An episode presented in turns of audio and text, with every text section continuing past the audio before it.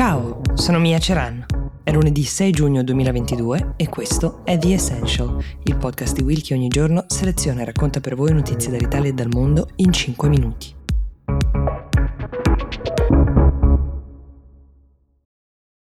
This episode is brought to you by Visit Williamsburg.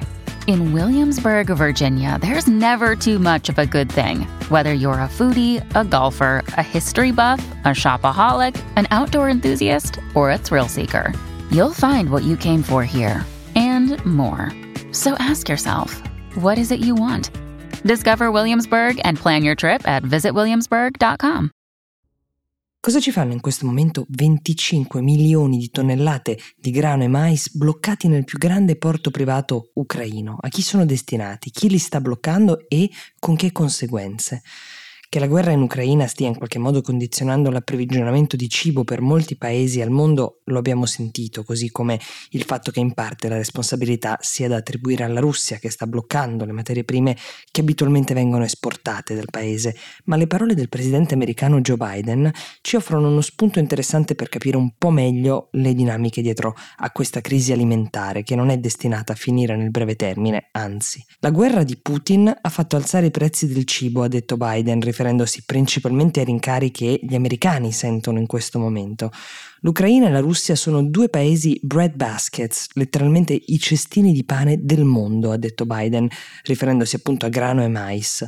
Per paesi come gli Stati Uniti, e anche come il nostro, questo si traduce in un rincaro delle materie prime che fortunatamente la maggior parte della popolazione riesce ancora a gestire, mentre in altre aree del mondo, come ad esempio nel Corno d'Africa, cioè nell'est del continente, la situazione è ben più grave. Ci sono 82 milioni di persone che soffrono quella che il World Food Program definisce la acute hunger, una fame acuta, una definizione che significa che queste persone non riescono a soddisfare i pasti base della giornata, spesso li saltano, ma anche che li sostituiscono con dei pasti meno nutrienti quando ci riescono. Per darvi la misura del cambiamento, l'anno scorso, nello stesso periodo dell'anno, erano 50 milioni in meno le persone in questa condizione. Questa regione dell'Africa era già in condizioni piuttosto difficili quando è scoppiata la guerra in Ucraina, ma quel che è cambiato è che ora il grano che viaggiava dai paesi in guerra fino a questa regione, soprattutto in Somalia e in Sudan, ha smesso di arrivare. A questo punto si somma uno dei periodi di maggior siccità mai registrati, dovuti inequivocabilmente al peggioramento delle condizioni climatiche, date ovviamente la crisi ambientale che viviamo. Dove il cibo è disponibile è più caro e così come il carburante, cosa da non sottovalutare, anche i fertilizzanti che sono usati in maniera massiccia nei paesi che fondano la propria economia sull'agricoltura non sono più disponibili e l'impatto di questa carenza non lo stiamo ancora vedendo, lo vedremo nelle prossime stagioni, quando i raccolti saranno drammaticamente ridotti nei volumi.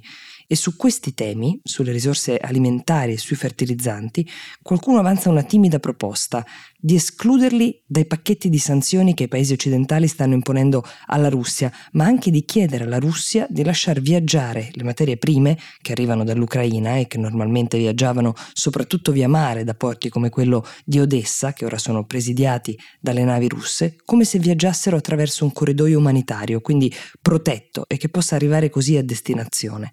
Per farvi un esempio, a Prividegne, uno dei porti privati più grandi dell'Ucraina che è vicino ad Odessa, in questo momento stazionano quei 25 milioni di tonnellate di cereali di cui vi parlavo, bloccati dai russi per impedirne la vendita, perché il valore della merce per gli agricoltori ucraini è stimato intorno ai 15 miliardi di dollari è una sorta di sanzione della Russia all'Ucraina che serve ad impoverire il paese, come facciamo noi con le sanzioni che applichiamo alla Russia, ma allo stesso tempo genera due altri effetti. Il primo è la fame nei paesi più fragili che senza quei cereali non hanno la principale fonte di sostentamento e l'altra è il rincaro furioso dei prezzi dettato dalla speculazione che inevitabilmente avviene e quella la sentiamo tutti quanti. Per risolvere la questione, tornando alle tonnellate di grano ferme nel porto vicino Odessa, in questo momento è in corso un dialogo che le Nazioni Unite stanno portando avanti con dei paesi che possano mediare in qualche modo con la Russia. In particolare si parla con l'Egitto, un grande consumatore di grano ucraino che ha quindi anche un interesse diretto nel farlo arrivare e che possano in questo modo scortare attraverso il Mar Nero le navi che trasportano i cereali e farle arrivare alle varie destinazioni. Nel momento in cui un accordo del genere dovesse passare, nel tempo di una sola settimana il trasporto della merce potrebbe riprendere e milioni di persone ne beneficerebbero con effetto immediato e avrebbero da mangiare. Ma allo stato attuale non ci sono notizie in merito all'esito di queste trattative. The Essential per oggi si ferma qui, io vi do appuntamento a domani e vi auguro un buon inizio di settimana.